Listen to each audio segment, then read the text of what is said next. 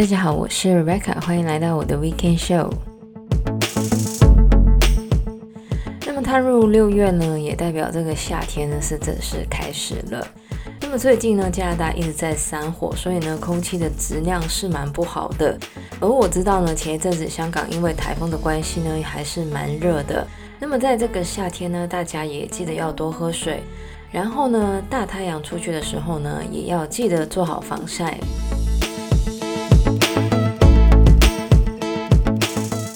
那么这个礼拜要来讲到的话题呢，就是所谓的网络公审的文化。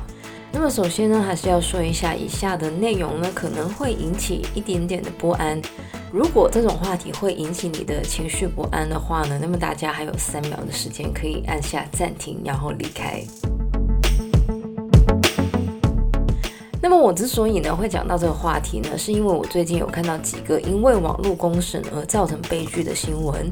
首先呢，第一个最近引起广泛讨论的呢，就是内地呢有一名妇人，他的儿子呢被老师撞死，而这名妇人接受媒体访问的时候呢，他的穿着呢成为了网民攻击的点，很多网民都说他是作秀或是炒作，而这名妇人呢也因为不堪这一种网暴呢而自杀。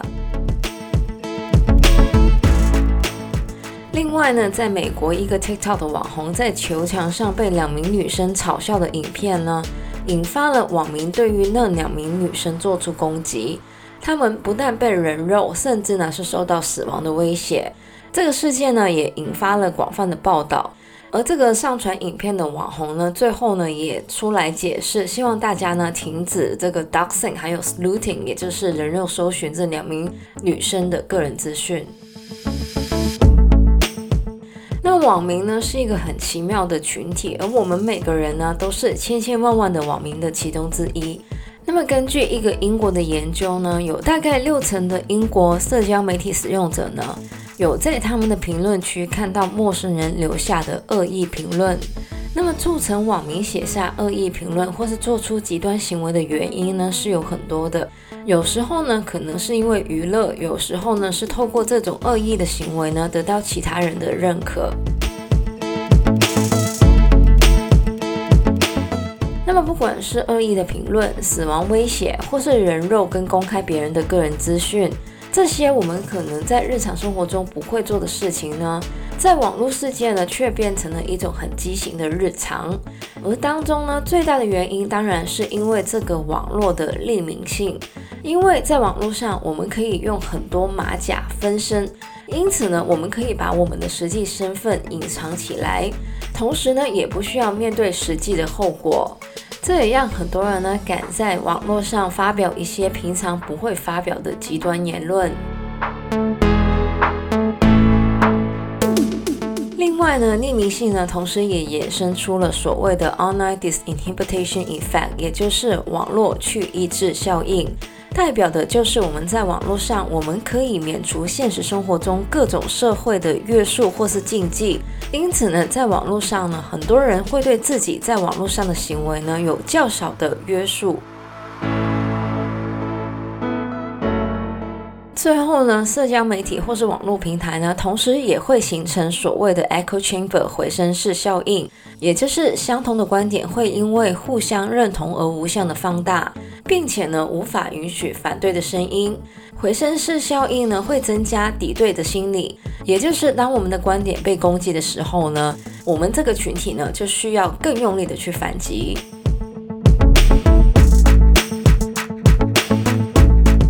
当然，网络呢已经是很多现代人生活的一部分，所以我们呢其实很难避免接触到这一些极端的行为。那么要避免受到这些行为的影响呢，我们必须要练习我们的同理心。要记得，就是荧幕的另外一头呢，也是一个有血有肉的人，他们可能跟我们的理念不一样，但是呢，我们还是需要练习尊重，不要觉得我们看不见这个人，我们就可以攻击他。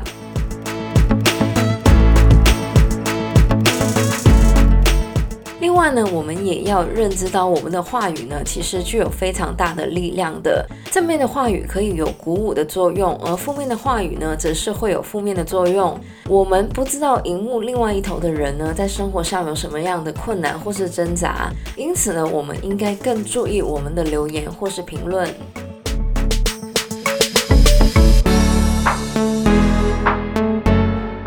最后呢，我们必须要练习具有批判性的思考。网络上的东西呢，不见得就是正确的。有时候我们看到的只是事件的片面，所以呢，我们要培养查证的习惯。而如果我们没有办法查证的话呢，就不要急着下定论。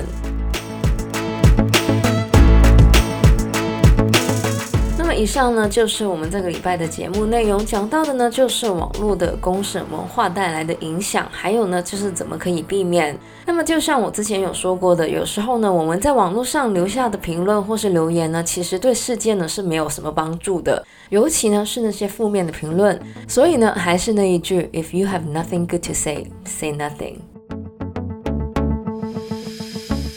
么喜欢我们节目的朋友呢，记得可以在 Podcast 平台上追踪或点评我们的节目。我们的节目呢，将会在加拿大东岸时间的每周日凌晨十二点钟更新，也就是香港、台湾的每周日中午十二点钟。希望大家有个美好的周末，谢谢大家收听，我是 Rebecca，我们下个礼拜再见，拜拜。